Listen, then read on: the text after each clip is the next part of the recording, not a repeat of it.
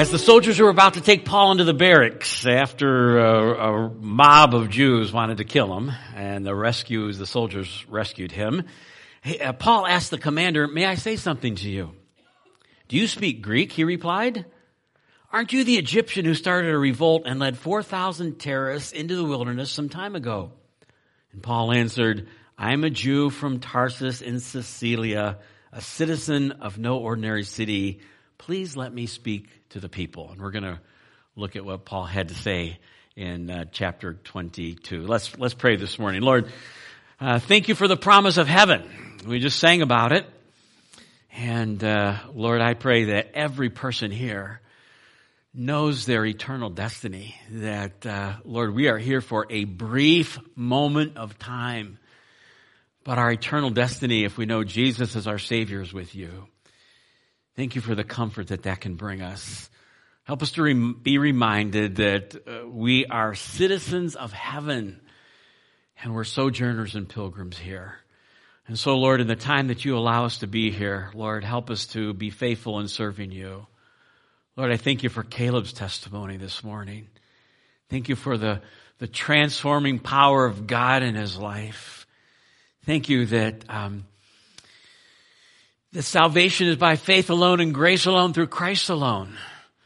It's not about following rules. It's not about trying to be good, but it's about putting our faith in you. And thank you for the freedom in Christ that we have when we realize that. So open up our hearts and minds to your word today. And we pray that we would be changed after um, we hear your word. In Jesus' name we pray. Amen.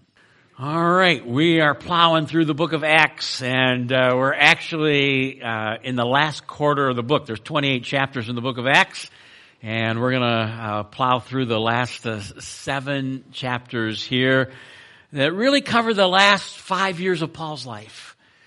And uh, most people believe that Paul died at the age of about 60. And that uh, scripture doesn't record this, but church history, but he was, he was beheaded uh, by the Romans, and uh, that's how his life ended. So these last seven chapters, Paul's a prisoner. He's a prisoner of Rome. And we're going to see in the last seven chapters that he gives six defenses of his faith and uh, the last uh, number of chapters here in the book of Acts, I think you've got a little insert in your bulletin to kind of list those. And so this morning we're going to pick it up where we left off last week. Remember, Paul closes his third missionary journey. He reaches Jerusalem. People are warning him, don't go there because bad things are going to happen. And that's exactly what happened. That uh, the Jews were not happy with Paul. They made some false accusations there is a mob of Jews and they are beating on Paul and about ready to kill him and a Roman commander comes in and saves Paul's life. And they have a discussion. We read those verses uh, just a little while ago and Paul says, I would like to speak to that angry mob. And so this morning we're going to try to cover a lot of material here uh, chapters 22 and 23 as we uh, look at our outline, and we're going to look at two of Paul's defenses. So, what does he say to this angry crowd that's just a few hours ago beat him and almost killed him? Well, Paul wants to calm the crowd and Paul wants to make some connections with this crowd. So let's look at Paul's defense before the angry mob this is starting in Acts uh, chapter 22, verse 1. After receiving, we'll, we'll pick it up in the last verse of uh, 21. After receiving the commander's permission, Paul stood on the steps, motioned to the crowd, and when they were all silent, he said to them in Aramaic, Brothers and fathers, listen to my defense. And when they heard him speak to them in Aramaic, they became very quiet. So Paul's trying to build a bridge to this angry mob. And the first thing he does is he speaks to them in their language. Paul was bilingual. He spoke Greek to the Romans. He spoke Aramaic, which is a dialect of Hebrew, to the Jewish people. And so number one, he's speaking their language. Notice how he addresses them, brothers and fathers. He says, I'm one of you. I'm, I'm, I'm Jewish. My heritage is Jewish. So number one, he's speaking their language. He's identifying with them and saying, I'm a Jew just like you. And uh, Paul also uh, goes on to give his testimony, like we heard Caleb's this morning. And uh, he shares that testimony, and he says in verse 3, uh, or actually verse, yes, verse 3, I am a Jew, born in Tarsus of Cilicia, but brought up in this city. I studied under Gamaliel and was thoroughly trained in the law of our ancestors. So Paul's like, I'm a very educated man. The most respected rabbi of the day was Gamaliel, and Paul says, I was trained under Gamaliel. What else does he do? He identifies with their cause. And we're not going to read this whole text, but um, these Jews are zealous for the Jewish faith and the Jewish belief. And Paul says, I understand that because that's where I was. I was a chief persecutor of the church. I was the one who was throwing Christians in jail until I was on the road to Damascus. And Paul gives his testimony as salvation testimony in this passage. Now we're not going to read it because we already looked at it in Acts chapter 9. This testimony is given five times in the Bible. Paul recounts his testimony and how Christ changed his life. By the way, three weeks from today on the 24th, um, and uh, we'll begin to promote this a little, little further, but uh, you're going to hear uh, another testimony, a remarkable testimony by a fellow by the name of Dave Dish. I found Dave is, is actually local here in Manchester. And uh, Dave gives a testimony. He's given it all over the country called On the Road to Damascus.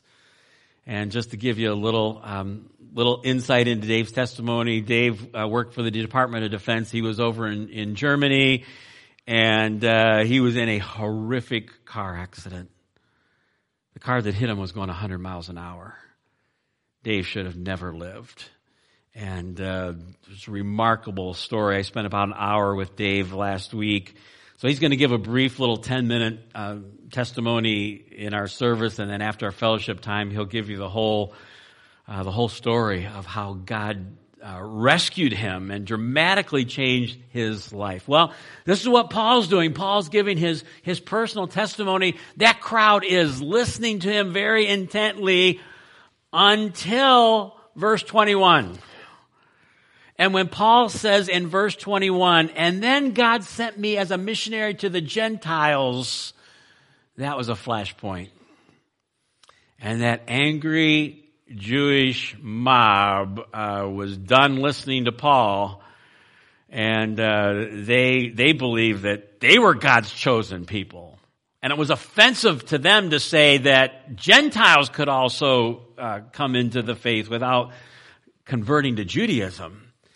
And so in verse 21, uh, the, the Lord said to me, Go, I will send you far away to the Gentiles. Verse 22, the crowd listened to Paul until he said this. Then they raised their voices and shouted, Rid the earth of him. He's not fit to live. As they were shouting and throwing off their cloaks and flinging dust into the air. So this crowd is back into a frenzy. Uh, they've heard enough of Paul and they want to kill him. And so uh, we look at our next section here in uh, chapter 22, and it's Paul demands his rights as a Roman citizen. And so here's this Roman commander. He, he really doesn't know what to do with Paul. And so here's what he, he's thinking. This crowd wants to kill him. So he kind of rescues them. The commander orders Paul back to the barracks, verse 24 he directed that he be flogged and interrogated in order to find out why the people were shouting like this.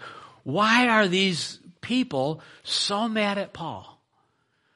So let's flog Paul and um, use our interrogation tactics, and we'll get to the truth, is what the commander is thinking. Is a fascinating portion of scripture here. Verse 25 As they stretched him out to flog him, so here's what we need to understand about flogging. Uh, Jewish flogging and Roman flogging are different. Uh, the Jews had a regulation of how many times you could beat somebody in flogging. And they used rods to flog somebody. And they said the maximum hits that a person can take is 39. In fact, Paul in 2 Corinthians 11 says, Five times I received 40 lashes minus one from the Jews. Paul went through Jewish flogging five times. Roman flogging is a whole different story. Roman flogging had no limits of how many times you could beat someone. They used something with a wooden handle, leather strips, and embedded into those leather strips was bone and metal and they stretched you out, tied your hands, and they beat you and beat you and beat you. Often you ended up with um, injuries for the rest of your life, and sometimes you were killed. By the way, that's what Jesus went through before he went to the cross. If you remember the, the movie, was 20 years ago, hard to believe it was 20 years ago, Mel Gibson, The Passion of the Christ received an R rating because of the flogging scene. I don't know if you've watched that movie. I watched it a couple times. I have a very hard time watching the flogging. It is brutal. And that's what Paul's facing. And so they, they stretch out Paul. They're getting ready to flog Paul. And now Paul pulls his trump card. Look at what he says in verse uh, 25. Is it legal for you to flog a Roman citizen who hasn't even been found guilty? I, I got a question for you. You're about to, to flog me. Uh, by the way, um, I'm a Roman citizen. And that changed the whole dynamic right there.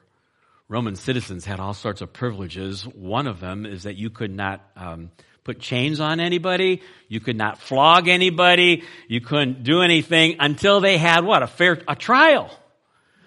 And so all of a sudden, I don't know why Paul waited so long. I would have pulled that card a lot earlier. I mean, they're just ready to beat him and like, time out. I'm a Roman citizen.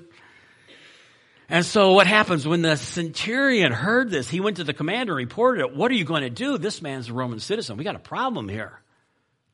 The commander went to Paul and asked, tell me, are you a Roman citizen? I am, he answered.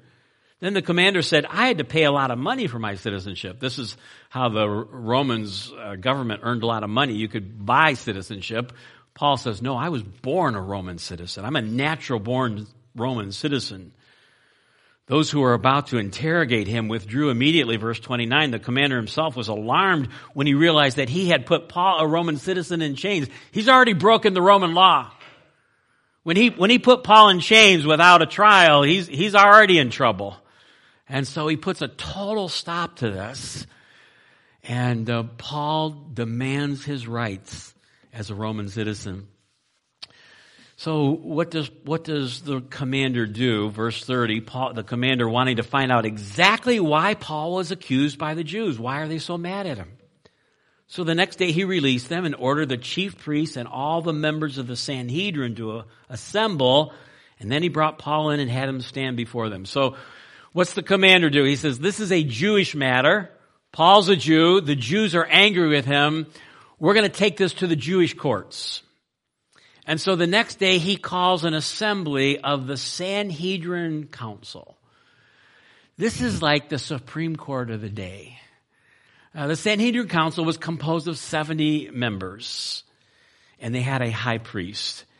And uh, it was the highest religious court in the land. And so the commander says, let's take this to the Sanhedrin and uh, we're going to let them handle this matter. And so chapter 23, and we're going to look at it a little more carefully than 22. Uh, chapter 23 uh, records Paul's second defense, and now he's before the Sanhedrin council the next day. And it doesn't get off to a very good start. Let's, let's read it. Verse uh, 1. Uh, Paul looked straight at the Sanhedrin and said, My brothers, I have fulfilled my duty to God in all conscience to this day. At this, the high priest Ananias ordered those standing near Paul to strike him on the mouth. Now, what is going on there? Paul begins to address the Sanhedrin. The high priest is mad and he has someone basically slap or punch Paul in the mouth. Well, there, there, was a standard greeting, a customary protocol before the Sanhedrin, and you were to address them rulers of Israel and elders of the people. There was a formal address out of respect. And Paul comes and doesn't use that. He, he basically says, my brothers, hey buddies, I'm here. And then he says, I fulfilled my duty in all good conscience. He's basically saying, I'm innocent. And the high priest by the name of Ananias, who was not a very nice man according to, to uh, history, has someone strike Paul in the mouth. And Paul doesn't respond very well. Notice how he responds. Then Paul said to him, God will strike you, you whitewashed wall. You sit there to judge me according to the law, yet you yourself also violate the law by commanding that I be struck, which was, was true. That was a violation of, of law. Those who were standing near Paul said, How dare you insult God's high priest? Um, Paul did not realize that the person that he was talking to was the high priest of the Sanhedrin Council. And some say, why didn't Paul realize that? Well, the scripture says Paul uh, probably had some eyesight problems and maybe he, he didn't have a good visual of him. This was a hastily called assembly of the uh, Sanhedrin. Maybe the high priest wasn't wearing his normal garb. We don't know, but for whatever reason, he didn't realize that was the high priest. Those standing near, how dare you insult God's high priest? Paul replied, brothers, I did not realize that he was the high priest. For it is written, do not speak evil about the ruler of your people. And so uh, Paul basically apologizes. Says, I'm sorry, I shouldn't have done that. So it got off to a very rocky start. And, uh, and now Paul goes into his defense before the Sanhedrin. By the way, Paul used to be a member of the Sanhedrin 30 years earlier. Uh, Sanhedrin made up a lot of uh, two groups uh, that were parts of Jewish sects, the Pharisees who were the ultra conservative legalists. You talk about rules. Oh man. 613 do's and don'ts that they added to the law. You couldn't, you couldn't do anything. There were so many rules and regulations that they came up with. Uh, now the Sadducees, they were a little more um, liberal group, and um, they did not believe in the afterlife. They did not believe in miracles. Here's the key thing the Sadducees did not believe in the doctrine of resurrection. Uh, they, didn't, they didn't believe in that. And that plays a key into Paul's defense here as we see a dispute at the Sanhedrin Council. Let's read about it in uh, verse 6. Then Paul, knowing that some of them were Sadducees and the other Pharisees, called out in the Sanhedrin, My brothers, I am a Pharisee descended from Pharisees, I stand on trial because of the hope of the resurrection of the dead. So he's saying, I'm a Pharisee and I believe in the resurrection and that's why I'm in trouble here because I've been preaching about the resurrection. When he said this, a dispute broke out between the Pharisees and the Sadducees and the assembly was divided. So Paul's taken the focus off of him these 70 members of the Sanhedrin don't agree theologically, and what happens? They break out into a dispute. Says the Sadducees say that there's no resurrection and that there are neither angels nor spirits, but the Pharisees believe in all these things. Verse 9, there was a great uproar. Some of the teachers of the law who were Pharisees stood up and argued vigorously. We find nothing wrong with this man. They said, what if a spirit or an angel has spoken to him? The dispute became so violent that the commander was afraid Paul would be torn to pieces by them. He ordered the troops to go down and take him away from them by force and brought him into the barracks. The following night, the Lord stood near Paul and said, Take courage. As you've testified about me in Jerusalem, so you must also testify in Rome. So, that's how the, the defense before the Sanhedrin Council concluded. They got into a big argument and then they're mad at Paul, and the commander says, uh, Time out, let's take Paul back to his barracks because this is going nowhere. Well, the last part of our outline before we get into our, our life lessons then is Paul's deliverance from a murderous plot. Uh, these people hated Paul, uh, just like they hated Jesus and they wanted to they want they would, would, wanted to kill Paul. They they would stop at nothing to get rid of Paul. And so let's look at uh, how this all played out. Verse 12, the next morning some Jews formed a conspiracy and bound themselves with an oath not to eat or drink until they had killed Paul. So there's a group of uh, Jews that came together and said, we're basically going on a hunger strike. We're not going to eat or we're not going to drink until Paul is dead. It says more than 40 men were involved in this plot. They went to the chief priests and the elders and says, we have taken a solemn oath not to eat anything until we have killed Paul. Now then, you and the Sanhedrin petition the commanders to bring him before you on the pretext of wanting more accurate information about this case. We are ready to kill him before he gets here. So they go to the Sanhedrin council and say, here's our plan to kill Paul. And the council apparently is going along with this. Notice how God shows up. And it's, it's, uh, it's remarkable.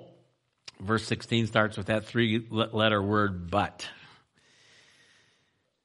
But when the son of Paul's sister heard of this plot, he went into the barracks and told Paul. Ah, Paul's nephew, and we don't know how, but somehow Paul's nephew finds out about this plot. And what does he do? He doesn't sit on that information, but he goes in and he tells Paul, you better be careful because there's a plot to take your life and this is what's going to happen. And so the story progresses that Paul calls the, one of the centurions and says, take my nephew, this young man, to the commander. He has something to tell him. He takes him to the commander. The centurion said, Paul the prisoner sent for me and asked for me to bring this young man to you because he has something to tell you. Verse 19, the commander took the young man by the hand, drew him aside and says, what is it you want to tell me? He said, some Jews have agreed to ask you to bring Paul before the Sanhedrin tomorrow on the pretext of wanting more accurate information about him.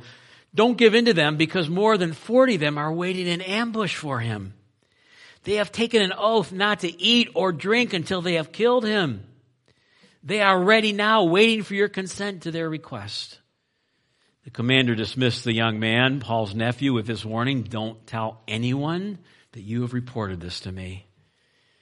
Then he called two of his centurions and ordered them get ready a detachment of 200 soldiers, 70 horsemen.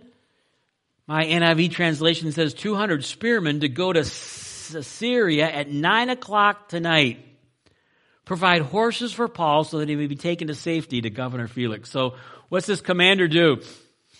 He, at nighttime, takes Paul now to Caesarea before Governor Felix, and he's going to send him about 60 miles away.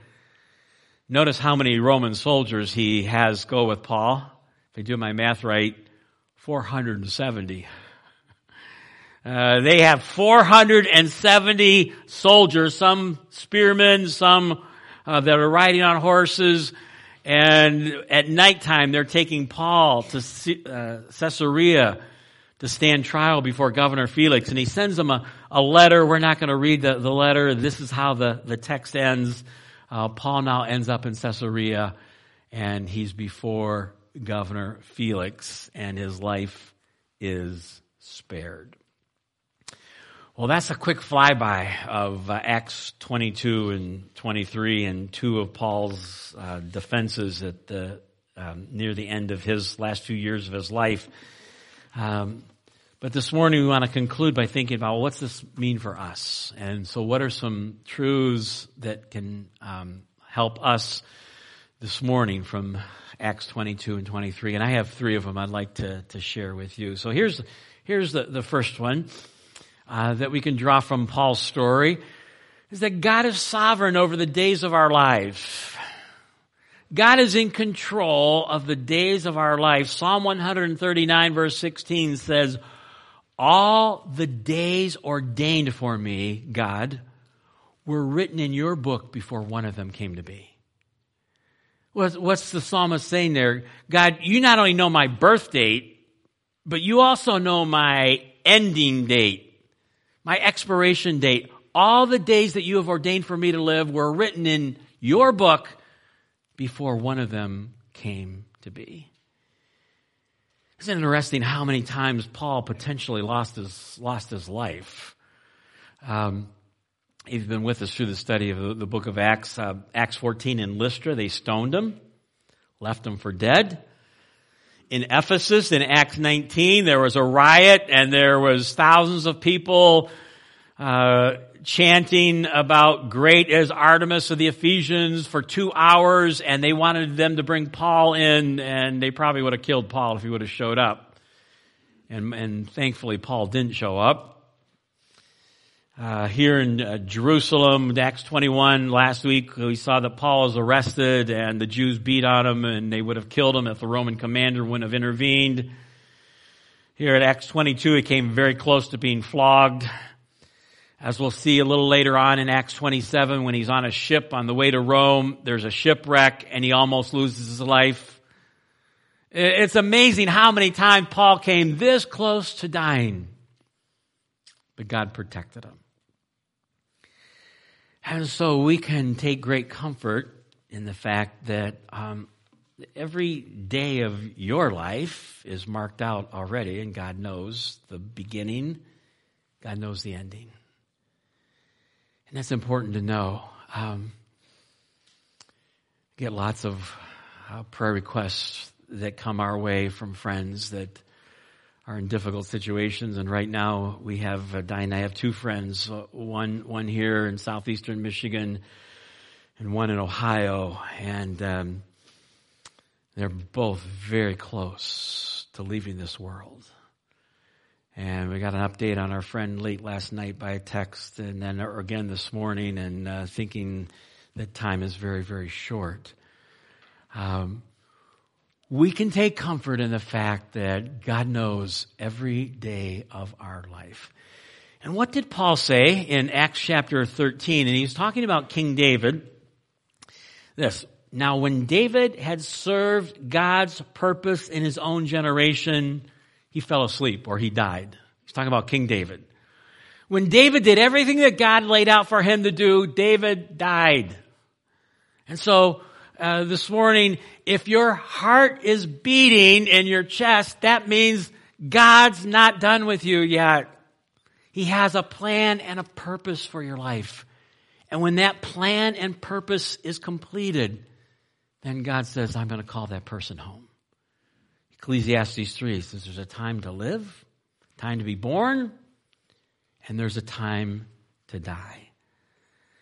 And so Psalm 90 gives us a great application, uh, application of this. Psalm 90 verse 12. It's the oldest psalm and Moses writes, uh, Psalm 90 in the midst of the wilderness wanderings. He says, our days may come to 70 years or 80 if our strength endures. Yet the best of them are but trouble and sorrow. Moses, that sounds a little pessimistic to me. The best of our life in this planet is trouble and sorrow, for they quickly pass and we fly away. If you're over 40 this morning, you're going to say, where did the time go? You get to that point in your life, like, how did that happen so fast? And so Moses gives us the application here from Psalm chapter 90, verse 12. He says, life is short. And then he gives a prayer. Teach us to value our days or number our days so we can live a life of wisdom. Someone paraphrased that to say, help us to count our days so we can make our days count. My last birthday card that I got from my older brother and sister-in-law, who are both uh, retiring from Cedarville University this year, but I, I've saved it and I have it on my desk. I look at it about every day. The front of the card says, make the rest of your life the best of your life. Seize, seize the moment, seize the opportunity to make a difference in people's life. So God's sovereign over the days of our lives, and we can take comfort to that. Uh, secondly, God speaks to us in our time of need. That God speaks to us in our time of need. Isn't interesting in the storyline here? Here's, here's Paul, and he's been beaten by this Jewish mob. He's uh, then stood before um, the the mob and given a speech, and they say kill him. He's now before the Sanhedrin, and that ends up in a frenzy. And uh, Paul might be a little bit discouraged. He was human. They were out to kill him. And what happens in verse 11? It says, after he's back in his barracks, the following night, the Lord, I love this phrase, the Lord stood near Paul. Guess who showed up? God did. God shows up to Paul, and I don't know if it was a, a personal, visible uh, experience or just uh, these words that he hear, heard from God, but what's he say? Take courage. Don't be afraid, Paul. As you've testified about me in Jerusalem, so you must also testify in Rome. Paul always wanted to take the gospel to Rome. And God says, don't be discouraged, Paul. Don't be afraid. And guess what? You will go to Rome someday. You'll, you'll testify to, for me in, in Rome. What can we learn from that? We learn that God speaks to us in our time of need. And what does he say? Take courage. Don't be afraid. Don't be discouraged. This happens all through the scripture that God shows up. We know many of these stories, the stories of the three Hebrew young men that were taken a thousand miles uh, by the uh, King Nebuchadnezzar and the Babylonian Empire, and they were training them in Babylonian culture, and they had a statue to Nebuchadnezzar 90 feet tall, and they wanted everybody to bow down to him, and three young Hebrew teenagers said, We're not going to do that. We're not going to bow down to your idol. And they faced the fiery furnace and uh, the death penalty, and they throw them in the fiery furnace. King Nebuchadnezzar comes back, looks in that fiery furnace, and says, I thought there were just three of them in there, but I see four people. And God miraculously showed up with them in that fiery furnace, and they take those boys out and there wasn't even the tinge of the smell of smoke on their clothing. And God showed up. The disciples in Matthew chapter 6, they're been told by Jesus to go to the other side of the Sea of Galilee, so they're obeying what Jesus told them to do, and they're in the middle of the Sea of Galilee, and a horrible storm shows up, and they're afraid for their lives. And all of a sudden, they're looking out at nighttime, and they see a form of somebody coming toward them. They think it's a ghost.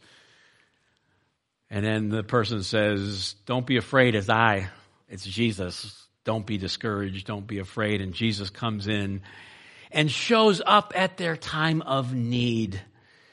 And the same can happen in our life. In our time of need, God shows up.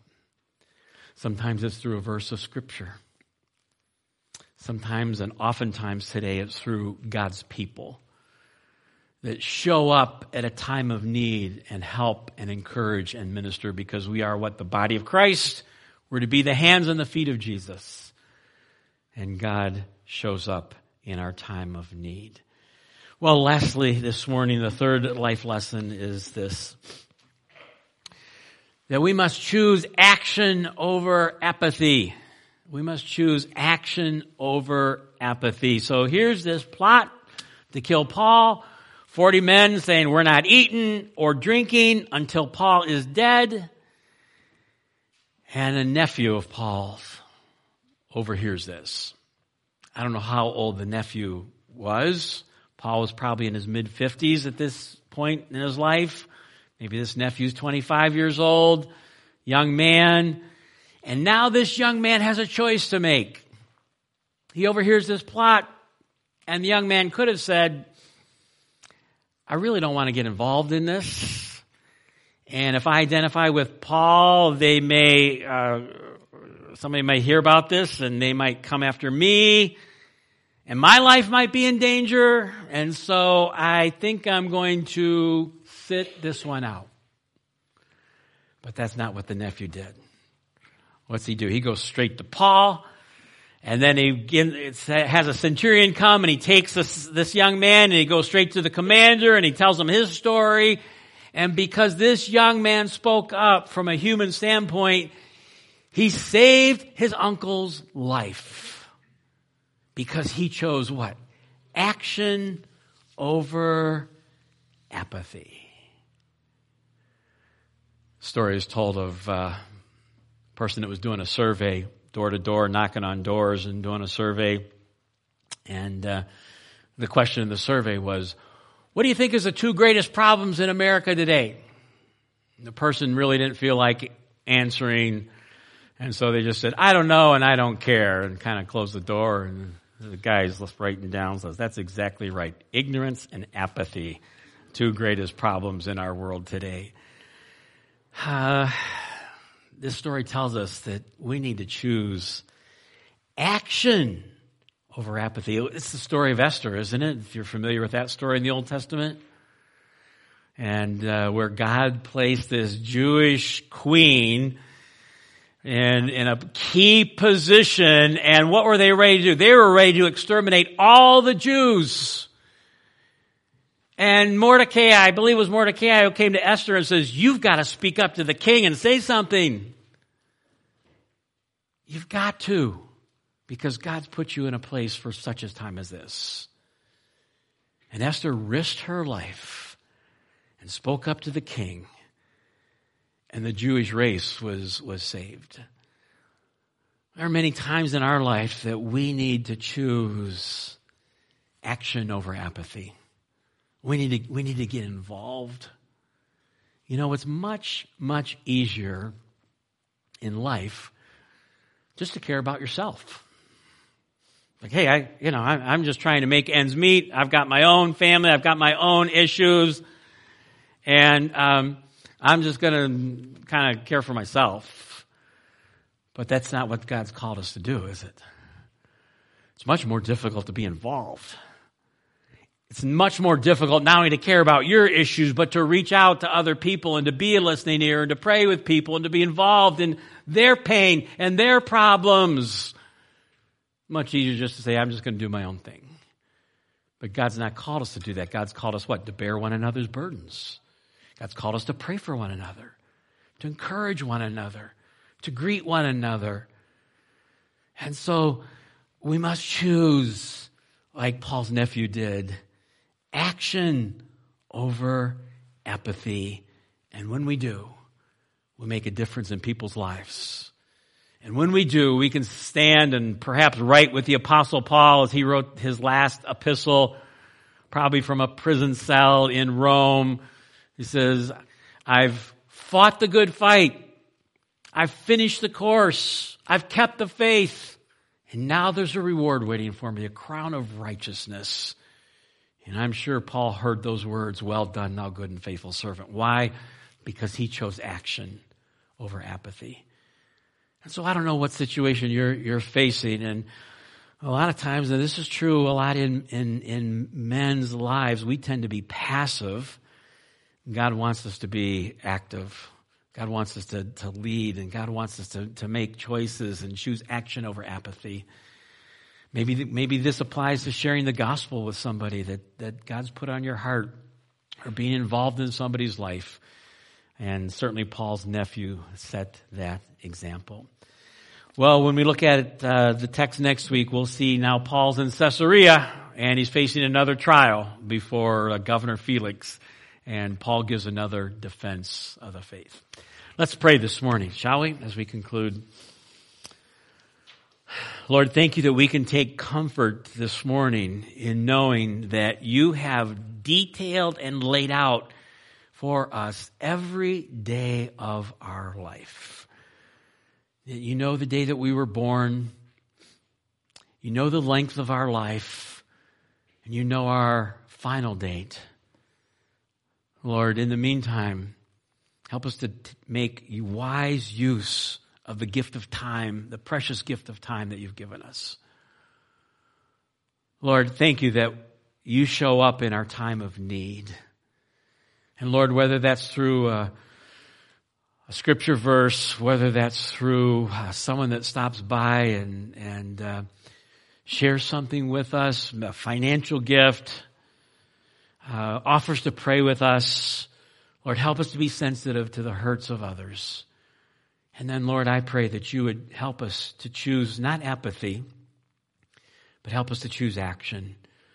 Lord, help us to say, Lord, what would you have me to do? And Lord, help us to have the courage to do it. Give us the grace to do that today. We'll pray and thank you in Jesus' name. Amen.